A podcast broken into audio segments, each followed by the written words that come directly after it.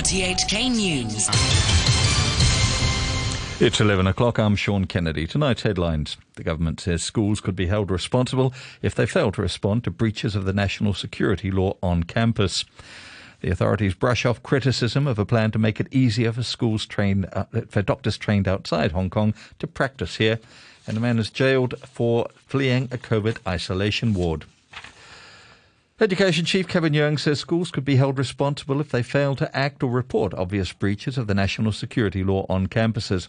He made it clear that the protest slogan, Revolution of Our Times, is not allowed at schools. Candice Wong has more.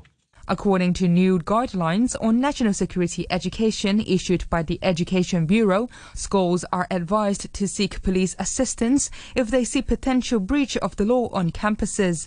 Activities such as chanting slogans and forming human chains should be stopped and reported to the police when necessary in future. The Education Secretary stressed schools are not a place to promote political views. Speaking on a commercial radio program, Mr. Yeung said they could first consult the police community relations officer or the forces school liaison officer over suspected illegal acts and report directly to the police for more serious offences. And if there are obvious breaches of the national security law on campus, but the school chooses not to stop that, he said schools could be held responsible because they may be seen as failing to uphold their duties under the new guidelines. Health Secretary Sophia Chan has defended a proposal to make it easier for Hong Kong residents trained elsewhere as doctors to practice medicine back home, saying it's a much needed and timely change to ease a manpower shortage. Some experts have expressed concern that the relaxation would lower the quality of healthcare services in the city.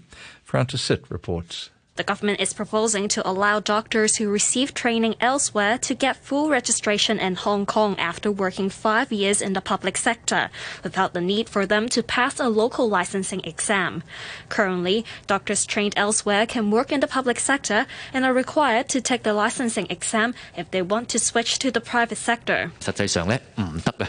At a LegCo Health Services panel meeting, medical sector lawmaker Pierre Chan said he doubts the plan can really relieve pressure in public hospitals, as doctors trained elsewhere would choose to work at Hong Kong's two medical schools instead and enter the private market afterwards. But speaking through an interpreter, Health Secretary Sophia Chan insisted the government is just keeping up with the times. If you look at other jurisdictions, in fact, a very small number of them would require doctors uh, to take the licensing examination before they can be registered. There are also different pathways to enable non locally trained doctors to practice. Under the new proposal, the doctors must be permanent residents who are registered petitioners elsewhere and graduates from 100 medical schools recognized in Hong Kong to be decided by a designated committee. Health officials say the only person who tested preliminary positive for the coronavirus during a lockdown operation in Mong Kok in Yau Ma Tei overnight is a recovered COVID patient. Authorities reported 37 new cases today, as Wendy Wong reports. Dr. Chuang Shuk of the Center for Health Protection says the recovered patient was discharged from hospital on Sunday. It's well known that patients may excrete virus for quite uh, some period of time, despite it may not be infectious. More than 2,100 residents were tested during the ambush style lockdown. This comes as authorities reported 37 new coronavirus cases, 34 of which are locally acquired. Officials are unable to trace a source of nine infections, including a business traveler who crossed the border from Shenzhen on January the 23rd and was exempt from quarantine. Dr. Chuang said the patient is considered to have contracted the virus in Hong Kong rather than Shenzhen. A man who fled a hospital isolation ward after he was confirmed to have COVID 19 has been jailed for four months. Damon Pang reports. 63 year old Lee Wan Kang pleaded guilty to violating anti epidemic laws in December. He ran away from Queen Elizabeth Hospital and was on the run for two days before police found him with the help of the public. The defendant, who was not represented by a lawyer, explained to Kowloon City Court that he ran off because he was afraid of needles. He asked for a fine as punishment. But Deputy Magistrate Tobias Cheng said he had been selfish and ignored the safety of others as he could have spread the virus. You're tuned to RTHK. The time is coming up to five minutes past 11. Infectious disease expert Yuen Kwok Yung has expressed support for the government's ambush style lockdowns, even though they've identified only a handful of COVID 19 cases. When you have a lot of cases in the community, you do a thousand tests. You find one case, you think that, wow, this is not good. But when the number of cases is now going down to such a low level of the lowest is around 19 cases a day, then even one case out of 1,000 is quite good already. The cost effectiveness, even one out of 1,000, is actually quite important when the number of cases in the community per day is low. Of course, when the cases is very high, 120 per day, then one in a thousand is not that cost effective, I would say. And we call this the law of diminishing return. Professor Yuen says while it's unlikely that the government's drive for zero infections can be achieved before the Lunar New Year break next week, he'd be happy if the figure falls to around 10 per day. Professor Yuen also backed the government's plan to allow children to go back to school after Chinese New Year if all teachers get tested regularly, but he says students shouldn't be eating in school. For schools, I think the most important is don't allow the students to take off the mask. I always say that they should not have any food in school. They can drink behind the mask with a straw. So that is the, actually the most important thing. I mean, we take off the mask, you get into big trouble, especially they are eating together, sharing the saliva and secretions, and that is very undesirable. Earlier, two residential blocks of Fuloi Garden in Yuen Long became the latest to come under the government's ambush-style COVID-19 lockdowns. The buildings were sealed off at 7 pm, and people inside the zone will have to get tested by 2 am unless they've already done so in the past two days and have an SMS proving that they're virus free. Officials expect to complete the operation by 7 am tomorrow. Police say they've made their biggest ever seizure of ketamine, finding a haul worth $437 million. Damon Pang again. Officers said they arrested a 23 year old man as he left an apartment in Yuen Long on Wednesday. They found several kilograms of the drug on him and in the flat. And at a warehouse in Kwai Chung, officers found almost 682 kilos of ketamine stored in hundreds of pasta boxes. Police said the drugs were smuggled into Hong Kong as part of a shipment from Pakistan, which arrived last month. A senior police superintendent of the Narcotics Bureau, Ng Kwok Chang, says because of the pandemic, syndicates have turned to cargo shipments as a way to smuggle drugs, instead of having people carry the drugs as they arrive in the SAR. He said the suspect will appear in Fanling Court tomorrow, charged with trafficking in dangerous drugs.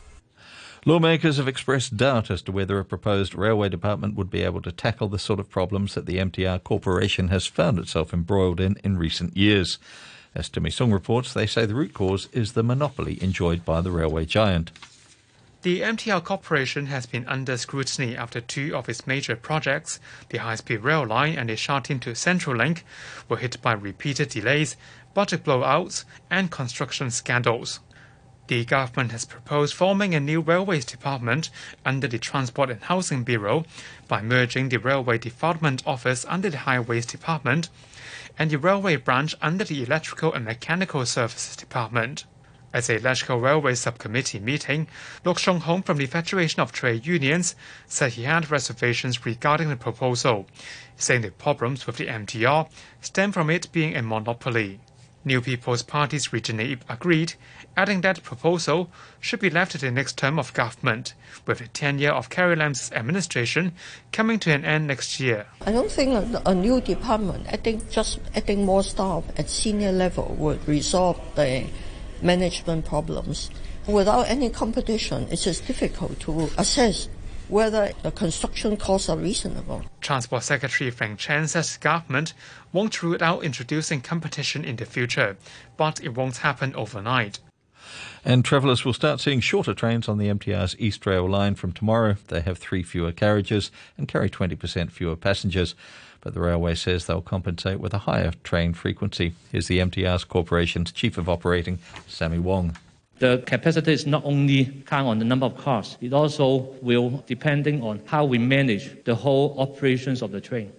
For example, during the peak hours at busy station or busy section, we will have special arrangement for introducing empty trains to alleviate the demand there.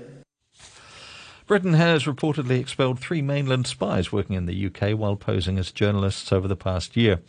The Daily Telegraph cited a senior government source as saying that the trio were intelligence officers for the Ministry of State Security.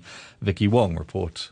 The newspaper said the purported spies had claimed to work for three different Chinese media agencies and had arrived in Britain over the past 12 months. It said their true identities were uncovered by British intelligence and have since been forced to return to China. The report comes after British regulators revoked the license of Chinese news network CGTN after finding its state backed ownership structure broke UK law. The regulator said CGTN's license holder, Star China Media Limited, had failed to show it had editorial oversight over the network and that a proposed transfer to another media group would still keep it tied to the Chinese Communist Party. The English language satellite broadcaster has long faced criticism for parroting the Communist Party line in its global broadcasts. China has protested the license revocation. Foreign Ministry spokesman Wang Wenbin told a news briefing that China urges the United Kingdom to correct its mistake immediately, adding that Beijing reserves the right to take necessary action. Mainland officials have also been criticising the BBC, accusing the broadcaster of pushing fake news in its COVID 19 reporting. Its coverage of Xinjiang has also come under heavy criticism after it reported on Wednesday that women in internment camps for ethnic Uyghurs and other Muslims in the region were subject to rape and torture. The Foreign Ministry has said the report had no factual basis. Finance and shares in Chinese video app company Kuaishou almost tripled on their debut on the Hong Kong Stock Exchange today, following a $41 billion initial public offering for the TikTok rival that was the biggest for an internet firm in nearly two years. The Tencent backed firm, among China's most popular short video platforms, soared to $338 at the open from an IPO price of 115, valuing it at about 180 billion. It ended the day at $300 a share. And a tender for a rare luxury residential plot at the peak closed earlier today with at least five developers making bids. Reports suggest Sun Hung Kai Properties, Henderson Land, CK Assets and K Wah bid for the site at 9 and 11 Mansfield Road. The site was part of a larger plot that the government had failed to sell by tender in 2018 because none of the offers met the minimum price. However, analysts estimate the parcel on offer this time could fetch up to $7 billion or a record breaking $48,000 per square foot.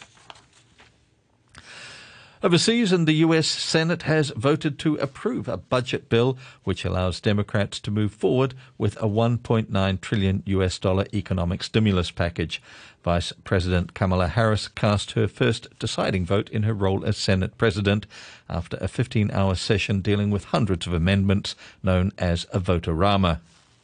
On this vote, the yeas are 50, the nays are 50, the Senate being equally divided the Vice President votes in the affirmative, and the concurrent resolution as amended is adopted.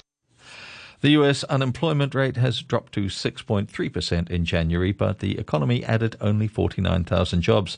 The January increase came after the US economy saw a fall in hiring in December. The government said continued job losses in sectors like leisure and hospitality, retail trade, healthcare and transportation are holding back wider employment gains. Sport now, and with a look ahead at this weekend's Premier League action, here's the BBC's John Bennett. Premier League leaders Manchester City travel to Anfield this weekend, knowing that a win over Liverpool could knock their rivals out of the title race. Going into the game, City have won 13 matches in a row in all competitions, but it's a different story for Liverpool, who have won three of their past 10 and have lost two on the bounce at home. It means that if they win the game, City would be 10 points clear of Liverpool with a game in hand, an impossible mountain to climb even for Jurgen Klopp's side.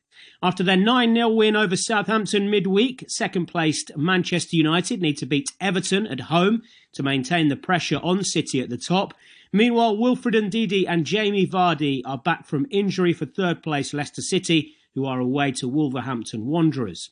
Elsewhere, for the first time in his managerial career, Tottenham boss Jose Mourinho has lost two home league games in a row.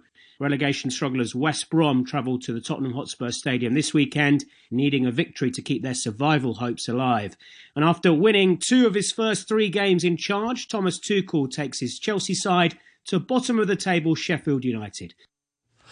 And a reminder of our top stories tonight. The government says schools could be held responsible if they fail to respond to breaches of the national security law on campus. Authorities brush off criticism of a plan to make it easier for doctors trained outside Hong Kong to practice in the SAR. And a man is jailed for four months for fleeing a COVID isolation ward. The news from RTHK.